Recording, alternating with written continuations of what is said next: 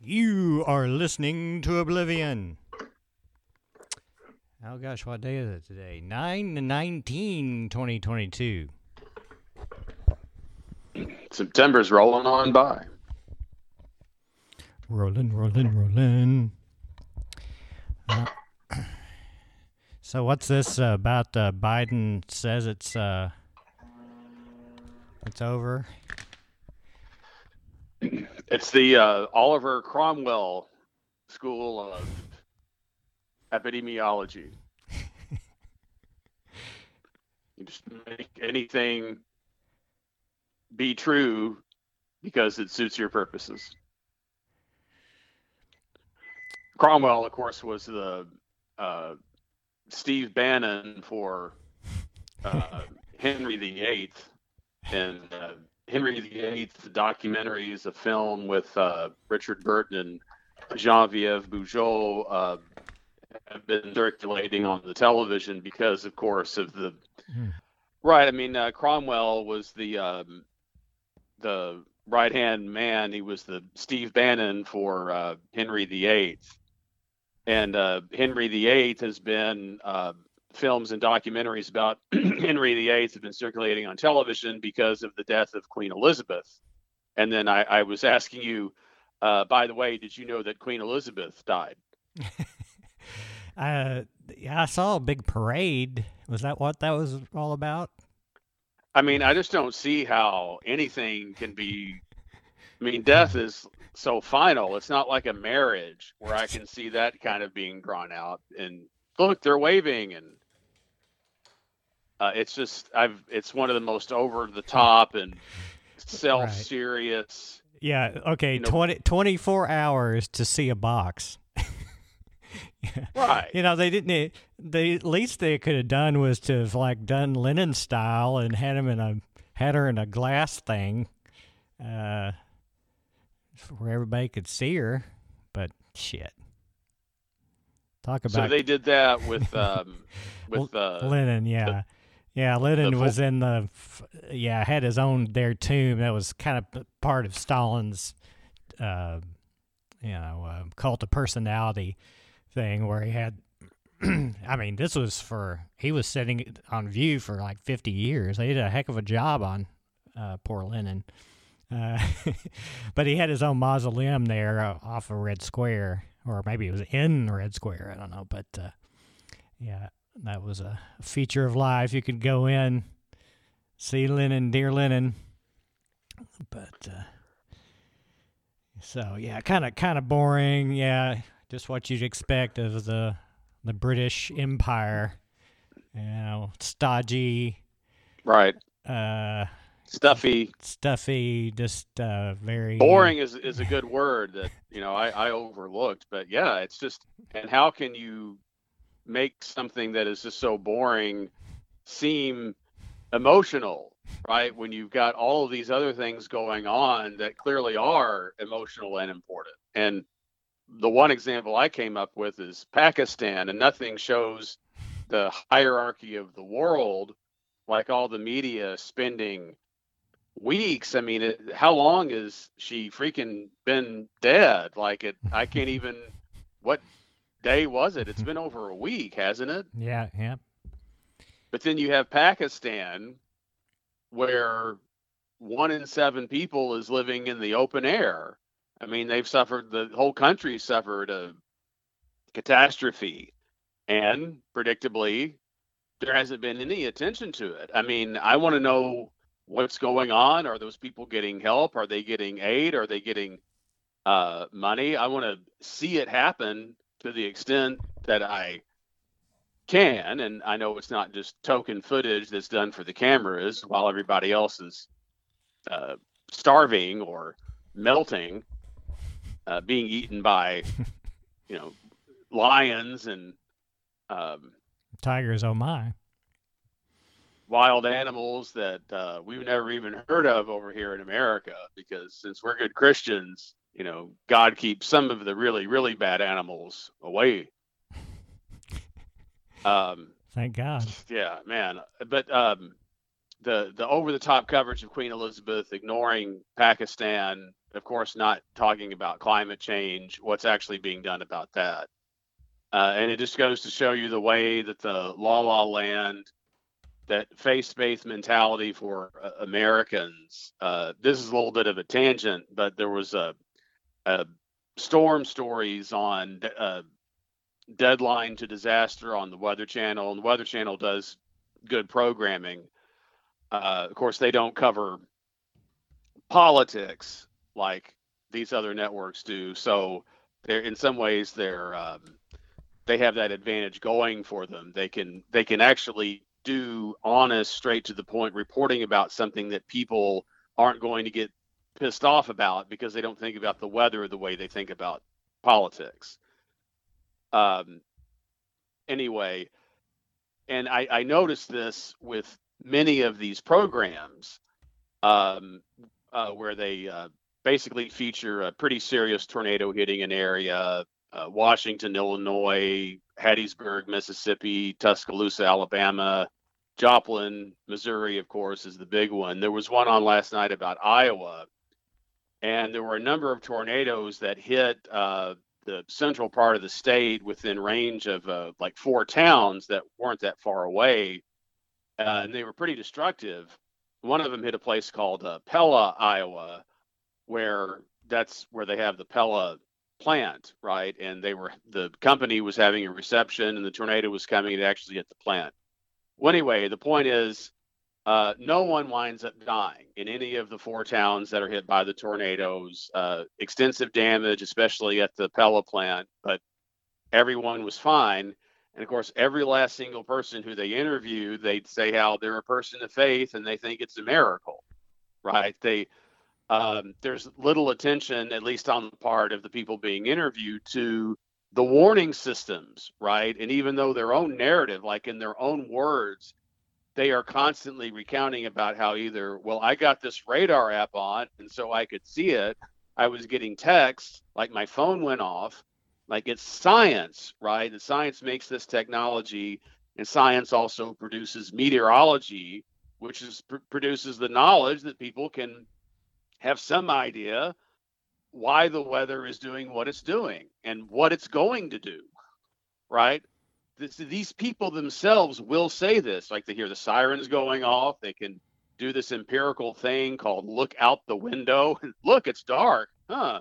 You know, look at that debris. I wonder if something's going on, right? All of these things. But then in their recap, it always has to go back to the Christ child and their faith, right? Not that, well, those sirens hadn't gone off. Um, if people hadn't mobilized and you know known what was going on and gotten into the place where again this would be engineering says this is the place to go when one of these disasters is about to strike that's why nobody got killed like we should be giving credit to the the science right and to the and to the warning systems but people don't want to do that because, in the big picture, they don't want to reinforce science. They have to reinforce their faith. And I guess that could uh, bring us to one of my favorite topics of late, which is uh, Deacon Andy Beshear I'm not even going to call him governor anymore because he doesn't even attempt to act in a um, secular fashion. I think it's clear that Beshear went into the office of governor that he was just going to be this uh, preacher and type of uh, person and just steward Kentucky through the next four years of timeless Christian conservatism in which Kentucky lives. So, uh, what what's been his a recent um, um, deaconish behavior? Well, I don't know that recently that he's uh, he's done anything. Um, I mean, he doesn't have to. yeah. But I'm mainly going back to his comments about uh, saying that he didn't feel like he could uh, attribute the disastrous flooding in eastern Kentucky uh, back in August to uh, climate change. and I don't think he should be let off the hook just because he hasn't said that um, in the last three days. And because climate change is a is an ongoing issue, right? It's not like that flood and that one thing that Beshear said. It's indicative of a mentality that I think Beshear is perpetuating, which is an anti-science, distorted so much on the side of faith, um, and it it really robs the citizens of Kentucky of having some kind of political secular leadership, right? There's a void in the state. There is no secular leader, right? Like, I'm not here to talk about God and faith and just to say prayers, prayers, and pray. I mean, Beshear has definitely overused that response, and it just shows that he's plastic and shallow and empty. plastic people. Oh, baby. I mean, do you think I'm um, You're being I'm- me- you're being mean. Stop being so mean. Being mean to Father Andy. But anyway, in terms of Biden saying that the uh, the pandemic is over, the World Health Organization has not said this, right? And so it's interesting if you're a Democrat, if you're a member of Team Blue, and uh, you're always regaling the Republicans and the and Donald Trump and his followers about ignoring the science, um, why would you listen to your president? Right? It's again, it's about what roles are these people playing? Like Beshear is there to be the governor, right? He's not there to act as a religious leader. He's there to act as a public leader, a leader of the public, right? This is not a congregation, the Commonwealth of Kentucky, right? It's a place in the world where people live. It's a state and a nation in the world. Um, and and uh, Kentucky, you know, doesn't doesn't have that kind of uh, public leader. With Biden, Biden is not a scientist, right? He is a political leader. And so you've got the you know the governor that has to act like a preacher and the president who just suddenly is going to take off his aviator glasses and look through a microscope, I guess, and then tell us that the pandemic is over. And it's still over 400 deaths a day, uh, which is dangerous, and that's a lot although it is true that there's been a significant, a statistically significant decline in the uh, hospitalizations and death. uh, I think going back since to spring uh, to, to April. But um, as always, uh, and this point was made uh, early on in 2020 when it became a regular thing to talk about these things called statistics, right? I mean, the statistics are always in proportion to uh, the actual numbers themselves. And the the thing to note is like there's been this significant decrease, but that's because not that long ago the number of deaths and hospitalizations was just insane. The 3,000 a day were dying.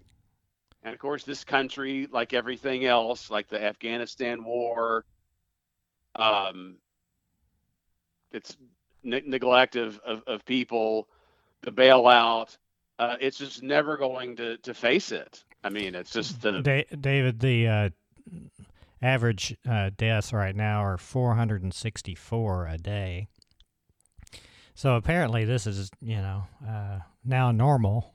I mean, they've uh, this is right. And Biden normal. was throwing out all of this jibber jabber about how uh, this isn't the new normal. It's getting better. It will get better. Right. Just get those.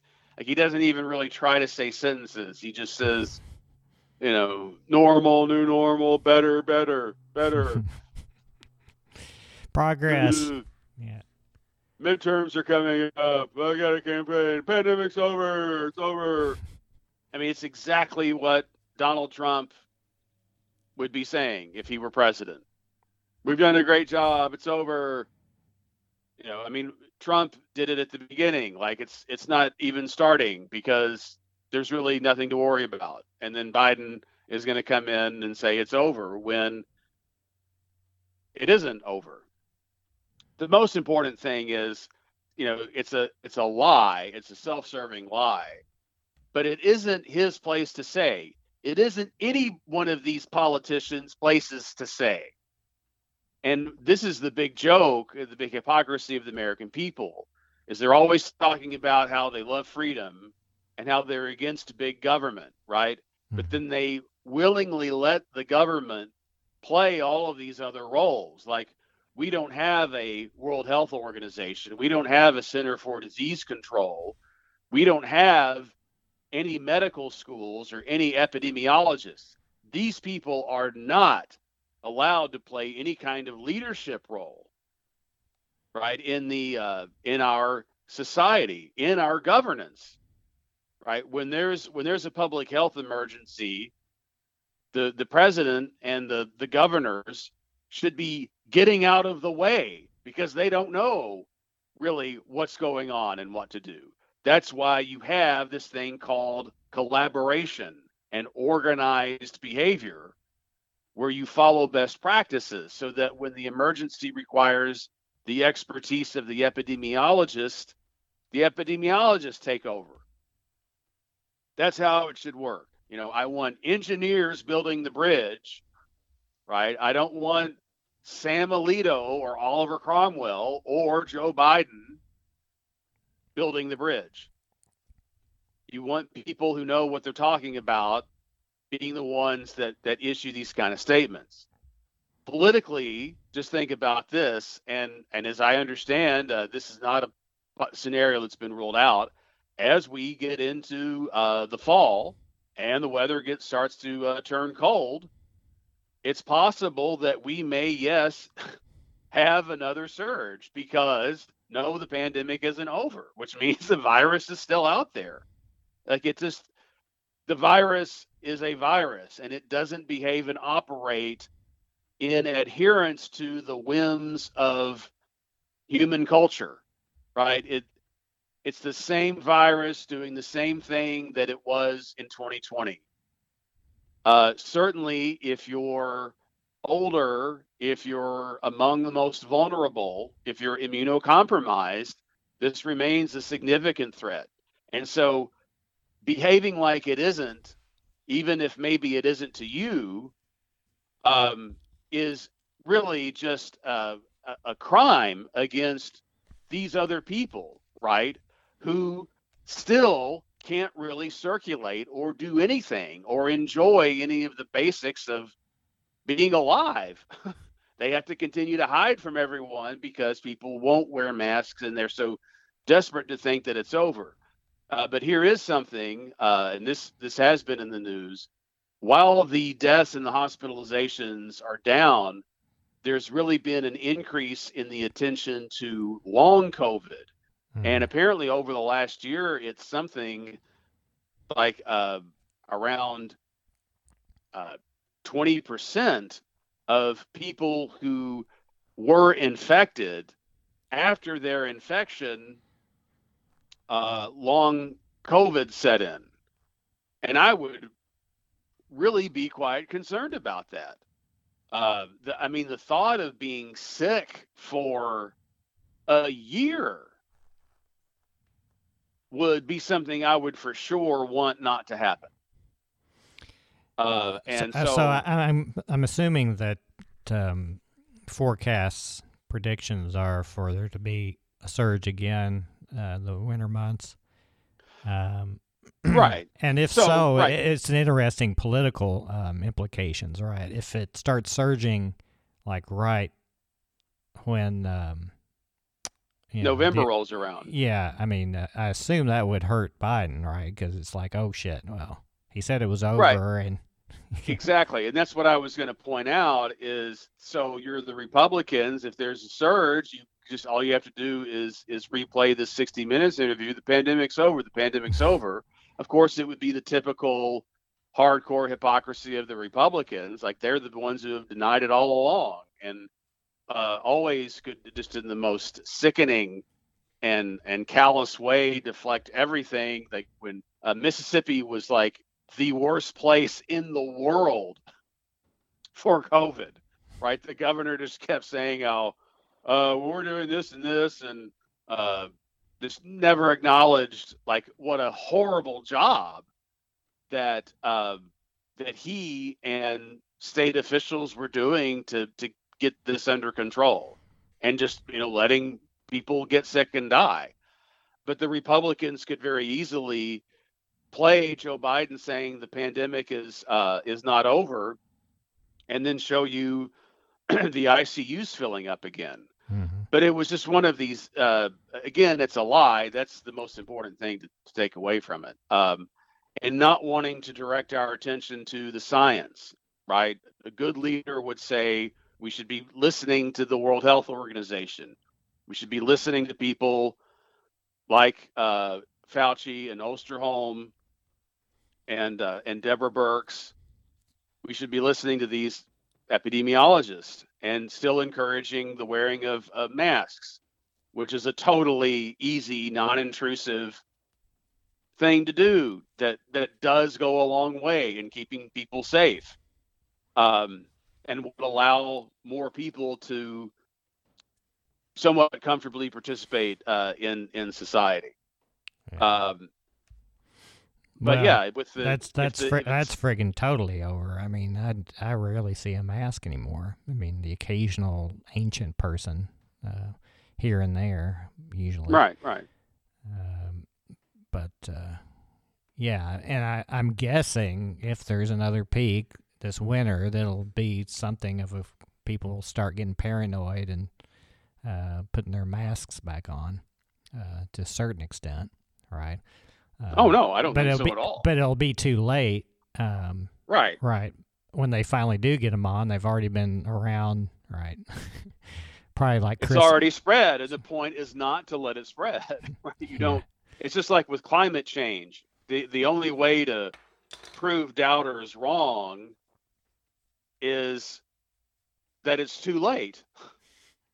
Right? Not only would the disaster be totally upon you, um, but the, like you can't reverse it. It's like driving off a cliff. Like there's a cliff there. There's a cliff there. No, there's not. No, I'm a person of faith. I I don't think that uh, that's that's true. You know, I think that you're just trying to take away my freedom because you're telling me I can't drive the car the way that I want to drive it.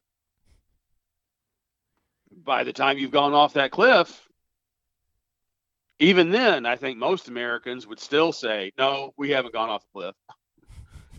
but even for the few that might be like, "Oh my God," right? Because they would, act for a moment, live in their senses. Um, they would. Um, um, it, it's it's too late, right? Once you've driven off the cliff, you've, you've crashed. Uh, yeah. So I wanted to um, uh, last Sunday, uh, or I guess that was yesterday. Uh, the uh, headline from the Sunday paper, the New York Times, was "How Russian Trolls Helped Keep the Women's March Out of Lockstep." As American feminists came together in 2017 to protest Donald Trump, Russia's disinformation machine set about deepening the divides among them. so, Sounds uh, like Rachel Maddow. Yep. So Russia is the reason that the women's march uh, didn't. Um, you know, it couldn't be any any other. You know, uh, misogyny, right? General misogyny, I guess. Um, because when you go down into the article, it's like, um, you know, the Linda Sarsour, the main woman that uh, organized that, uh, and she ended up moving to Louisville because there was so much action on the Breonna Taylor thing. Uh, they moved the her organization down to Louisville, but uh, she's instantly got about a lot of hate online, right? And uh, but then they're kind of making the uh, trying to push this idea that most of much of the hate online that divided then and, and made fizzled out the so-called women's movement from this march. Um, you know, it was the Russians. Uh, it was the Russians.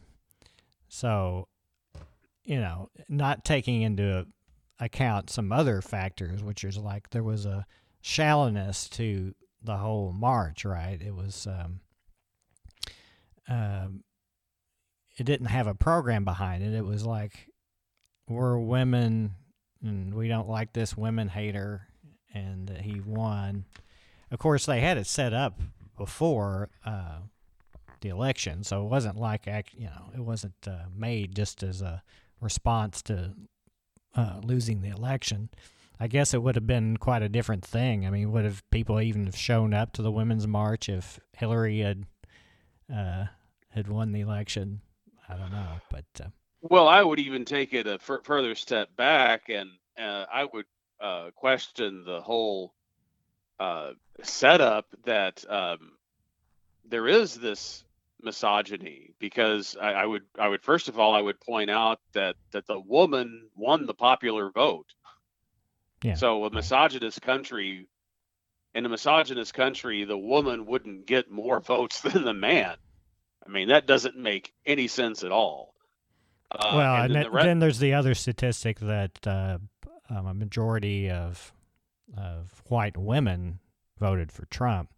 So, uh, right, and the, and so if we think of misogyny as men disliking women, mm-hmm. uh, and that men are the problem, um, but it's just like the thing with the New York Times is it just it sounds like more of the same old totally artificial manufactured news of these elite people have decided they're this is the story right the mm-hmm. the russians putin's bad and the russians have waged this um, social media campaign against americans and so americans bless their hearts the good people uh, who can't be expected to be responsible for their own thoughts uh, because they have to be on social media all the time, which we could never criticize that.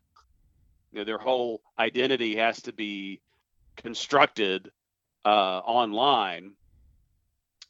Um, uh, since we're since we're going to run with that story, let, that let me all... let me let me go. Sure. Um, um, just uh, follow up on on the article. Some of the things I was thinking about. Uh, the Linda Sarsour is a, Palestinian American activist, so you kind of wonder is some, something like that part of the reason? Uh, uh, not only that she, um, her organizations were under negative pressure from outside, I wouldn't doubt that parts of the U.S. government or you know Israeli government, along with uh, you know, there's not much difference. Israeli and U.S. government policies are lockstep together.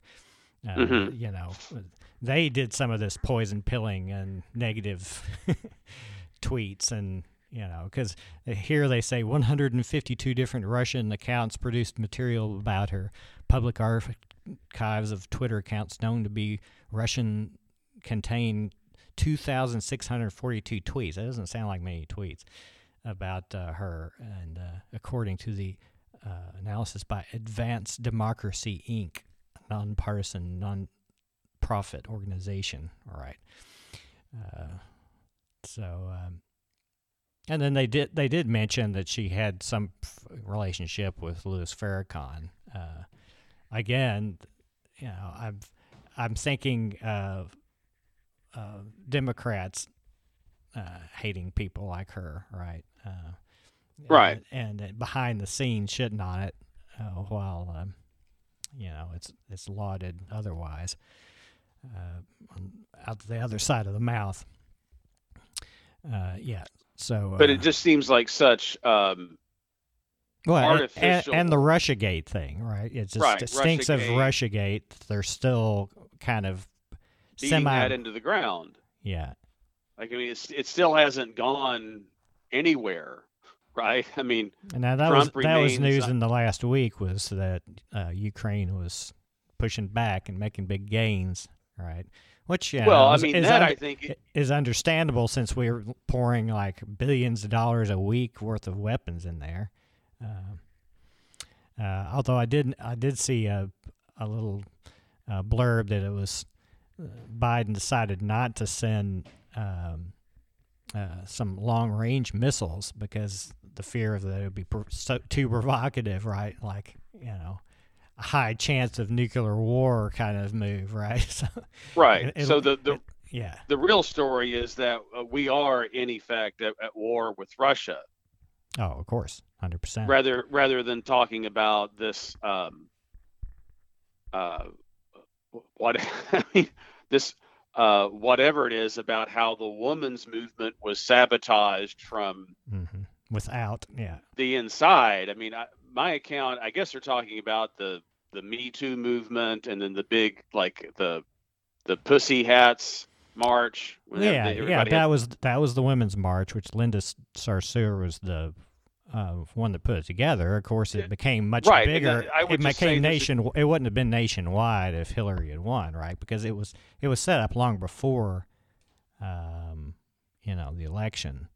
Uh, you know, oh, it was. right, right. I yeah. thought it. I thought it was mainly a, a response. Well, I, I still think that. I think that that Well- was all mainly a response to. Well, yeah, it being nationwide, like I was saying, it would have just been one like a little rally there on the.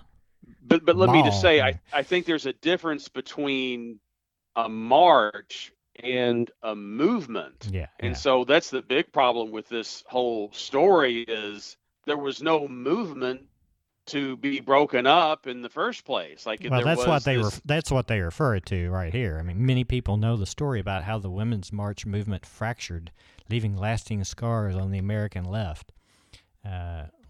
Let's so see. the phrase that they used is women's march movement. So it was both a march and a movement.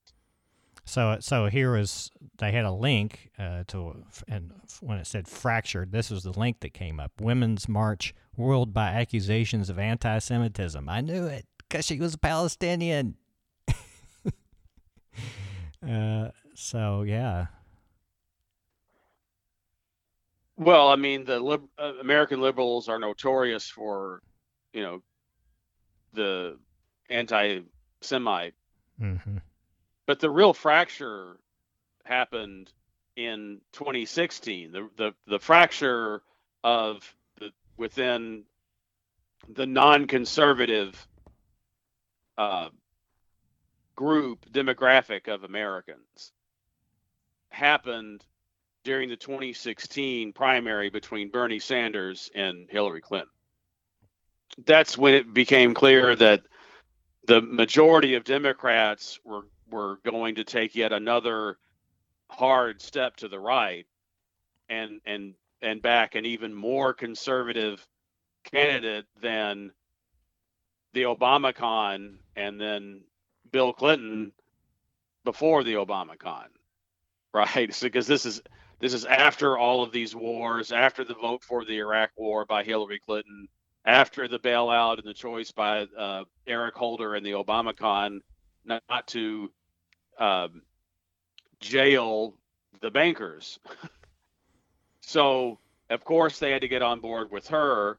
And then to make it worse, as the general election approached, um, and because Bernie Sanders wouldn't uh, concede the way the Hillary supporters uh, wanted, the Bernie supporters were immediately pegged with being uh, misogynists, right? And then that label uh, became all the more convenient when Trump actually won uh, because of the Electoral College, not because of the popular vote, which Yeah. Hillary Clinton won. Which I, I again insist that in a misogynist society, the woman would not have gotten more votes than the man.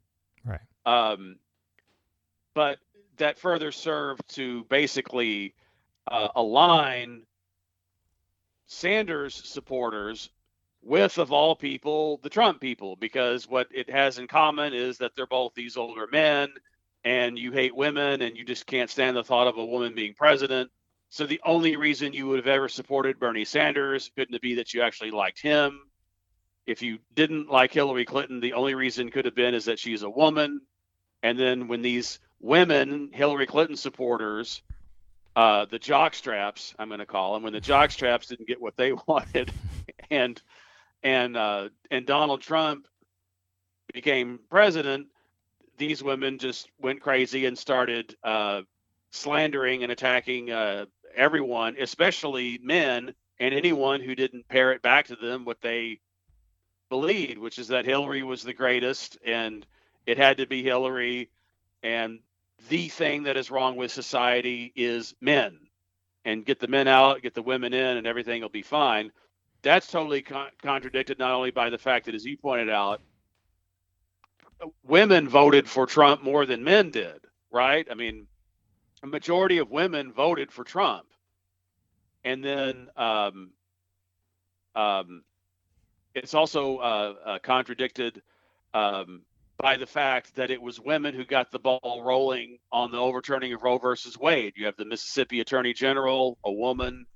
You have Kristi Noem in South Dakota. You have many other women in powerful positions. I mean, governor is a, is a powerful uh, position, and they are exactly like the conservative Republican men who held office before them. So there's nothing whatsoever to suggest that just because a person is a woman that they'll that their politics will be any different than a man when the obvious explanatory factor is the culture right? That all of these people come from the same culture, and the culture is bonkers, far right, conservative, warmongering, overcrowd the prisons, let the rich have all the money, power monger, anti science, just a joke, right? So, yeah, of all the things to come up with, like breaking the women's movement, Russia campaign, uh, I'm glad you brought up the New York Times because the New York Times uh, recently did a did a piece that I think um, is is basically uh, self damning, and the the piece was about how our democracy is in jeopardy, and these pieces are becoming uh, more and more uh, frequent, and the, the this New York Times article says that there are two main reasons that a democracy is in jeopardy. Uh, one is that there's a growing movement in one of the parties, the Republican Party, where uh, you don't accept if you're the loser of the election, right? Which means there can't be a peaceful transfer of power, right? And that means that you have the end of your democracy. And then the second one, though, think about this the second one is when the government does things that are unpopular, right? So it's not a democracy because it's not rule of the people, right? Because the government is doing not what the people want. Um, and you, Dave, have done a good job of pointing this out in reference to your term sham democracy, which is what we already have. But while the the New York Times article points out Roe versus Wade, the overturning of Roe versus Wade, as a prime example of the government doing things that are unpopular because the majority of Americans think that women should have a right to an abortion, that, that, that, that decision should not have been overturned. So it can't be rule of the people when the court overturns something that the people want. Um, I'm but tr- guess I'm try- what they? I'm trying to find this article. Um, sure. Do you, just, do you think it's? Well, you're trying to. Do you think ahead. it's an opinion piece or? Uh, I, I'm. It probably was. Okay. Yeah. Anyway. so ahead. while you're looking for that, though, I think you can catch on to this point pretty easy, which is um, that guess what issue that they they didn't bring up, which was legalizing marijuana, right? And that doesn't have anything to do with the Supreme Court. 68% of Americans. That's not even close to um, it being a divisive issue, right? I mean, anything over 60%. This is over two thirds of the country think pot should be legal. 90% think that medical marijuana should be legal. With a Democrat president and Democrats controlling both the Senate and the House, we don't even have federally legal medical marijuana. And of course, the New York Times doesn't emphasize this, doesn't make this point. And what article, I mean, uh, what publication do we think of as, as number one when it comes to reefer madness propaganda? the New York Times, which not that long ago, their front page article was about, you know, new high potency THC leads to vomiting, seizures, hallucinations, and trips to the hospital. Mm-hmm. Am I am I uh, permanent brain not... damage of your child? And so it's like right, and and what's another reason we don't have a have a democracy? The New York Times, right? Like the New York Times deliberately tries to contradict and and oppose what is obviously the will of the people. Right? It's trying to tell you think that we know what's best, we know what's better. We're the educated, we're the smart ones. We know how to do research, we know how to do clinical studies and we know how to parse through the data. Yeah. Um, I was just looking. Yeah, if, if anything is is a threat to our democracy, it's these junk publications and the and the uh, the fake science that they propagate, like the New York Times, and really all of it is the Pentagon press. Yeah, so let's um, let's. Did go. you find it? Well, I, am I'm, I'm guessing uh, Republicans are showing contempt for the rules. The party is turning against a political commitment to fairness. Do you think that would be it? No, no. It was much more explicit about the um, hmm. threats to our democracy. Anyway, it, it, doesn't even matter if you can find this particular specific article. There have been a number of articles along this theme of well, threats to our. Yeah. So go. Um, uh, just picking up back up on your uh, warmongering New York Times. Let's look and see what. Uh, well, they do suddenly. Um, Hurricane Fiona is on number one. It's pushed the war out. So I guess that's just the latest news. It's hidden uh, Hurricane Fiona. Uh, and uh, and then it's Queen Elizabeth II is buried at Windsor. Big news. She's underground or in her crypt or wherever the fuck they put her. God, man. Put her put her head on a pike, I say. Um, that's probably what they did to Cromwell, right? Uh, probably had his head on a pike for about three or four years. Uh, then they then oh of course yeah the next uh, section after the uh, QE two section uh, Russian strike damages hydroelectric station near second nuclear site. Yeah, be afraid. Uh, but of course, maybe it's our weapons. But yeah, couldn't be. That's not possible. Uh, one big problem for Ukraine is clear glass. I guess there's a glass shortage. But uh, they'll soldier on to the last man. And uh, let's see. Yeah, so there's not a lot of uh, warmongering today, right at the top.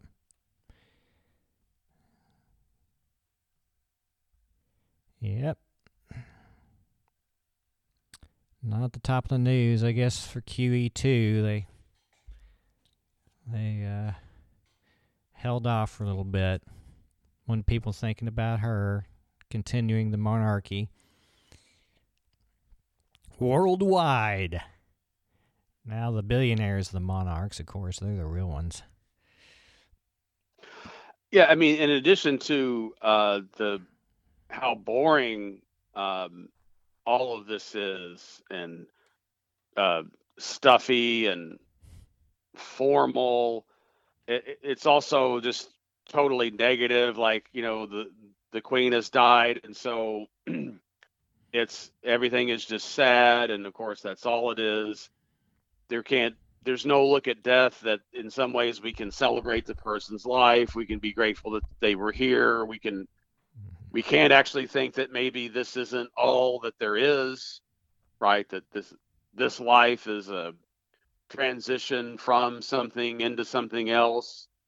Of course those are way out there ideas that alternative medicine people talk about right? It's not a good christian faith-based idea. Uh, but there hasn't been any real attention to um, how like grumpy and just kind of mean all these people seem to be. Like there's the they Harry, one of the grandsons, they didn't want him to participate in some of the things because he and his wife Meghan Markle, who is I guess actually black, but she's a, a pretty fair skinned black person. But so the other royalty weren't nice to Meghan and Harry, and they said, forget you. But it's not just the royalty. I mean, this is family. Like, how can you tell, like, it's your grandmother, you can't come to the funeral? like, the whole rest of the world has come to this funeral. That's why it's taken so long and but you're going to tell the grandson that he can't come and like and this is why you really stand for something and we're the royalty and uh, and the, the other thing that maybe we should talk about is like queen elizabeth herself and i mean what just kind of a weirdo and caricature that she was and they keep replaying this speech that she gave when she was in her 20s, I guess, shortly after she became queen, and it's just so self-serious and uh, like, and we're going to dedicate myself to your service, and like, is that really all that great? I mean, doesn't she seem kind of like uh, goofy? And what great things did she really do? And if you look at her generation, right, that came in at the end of the at the end of World War II, and then they go out here with climate change, pandemic, war with Russia, bailout, 20 year war in Afghanistan. And if anybody was in there with us, it was the British, right, in that Afghanistan war. Yeah. Um, if there was any kind of coalition, it wasn't just the United States, the British were there with us. You kind of have to ask, like, Queen Elizabeth and her generation like what kind of world did they leave like from what they came into and what had what did they leave behind? Like will somebody please explain to me why queen elizabeth was so great? Well um she uh had that royal blood man. She just had exactly. she had the stuff she had the right stuff right? She her daddy jizzed upon her mommy, and thereth um, spawned. And isn't it amazing that isn't it one of her sons, uh, like Andrew, is is one of the sons who's like caught up in that uh, that Epstein yeah um, scandal, um, like yeah Ch- Charles's brother, Andrew. Right. Yeah. Uh, so I mean that right there should um, well I mean just go back to Henry VIII. Like, you know, that guy was just a, a nightmare by all accounts, a complete nightmare. And yet here we are, how many, like 500 years later? And still this ogle and goggle uh, hierarchical way of thinking uh, seems just so bone deep with uh, humans. Like, I mean, who cares? Like Queen Elizabeth didn't have to do anything to be queen. right? I Okay, mean, I've got a question. she didn't have to win the electoral college. Queen Elizabeth II, hot or not? I'd say definitely not. hmm What would you rate her on a scale of uh, one, Oh, one you're to ten? this is a trap. This is a liberal trap. You're gonna call me. You're gonna brand me a misogynist for playing like a babes raider, and then you're gonna get me to say something to like defend people in the Middle East, and that'll make me uh, anti-Semitic. And there'll be a rift in the in the podcast, and then there'll be a rift in the larger fabric of the culture. right. But as we both know, it's because we spend so much time on social media sites that are really run by Russians. That's why we're having these problems. Uh, I think that Queen Elizabeth was pretty. I think she was nice looking. Mhm. I mean, was she uh, was she hot? I mean, not even close. Okay. So you know, you still haven't given me the number. Um, Yeah, I'll have to get back to you on that. okay. Um, I'll have to I'll have to do my analytics and my number crunching. six or seven, maybe. I don't know. Maybe I'm being generous. Hey, you said that, not me.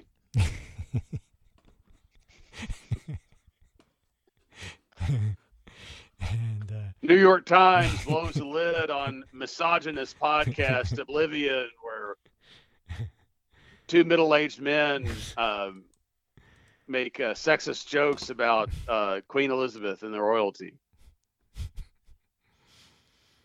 Yep. That's the next headline, New York Times, front page. But, you know, it was worth it. Now we're famous. Just hot or not, that's all you got to do now. Uh, But yeah, way too much attention. Way, way too much attention. Um, I mean, it's one of the death of the Queen is one of those things that you can. It can be understandable that um, this is going to be covered, and I mean these things happen, and we know the coverage will be over the top. But this is way beyond even the over the top that, as television watchers, we kind of concede and again this the the the comparison to Pakistan because they don't matter, right? It's incredible. Like you've got this one person, right? It's like Saddam Hussein when um, they uh, that uh, documentary that uh, uh, PBS did a few years ago that uh, despite um, problems that you were good about pointing out, uh, still did a pretty good job of showing how horrible the Americans were and, and how horrible that, that war was. And this, you know, this one woman asks, um, they just go, they go over all the destruction of, of Iraq, all the cities that are destroyed, and the uh, all the people who were killed, and like all this over one person. And it's the same thing over Queen Elizabeth. Like this one person dies, and for over a week, it's all people talk about. And you've got millions of people in Pakistan who are still alive, and they don't matter. And their plight is directly connected to the plight of all of us. And just this worship of other people at the expense of, of yourself and at the expense of humanity is uh, incredibly stupid. it's a bummer, man. It doesn't exactly uh, support the idea that media and information systems as we know it are doing us any good. They're zapping your brain, man. All right, well, uh, zap us on out of here. For David Verner Miller, this is Dr. David W. Overby, and you've been listening to the Oblivion Podcast.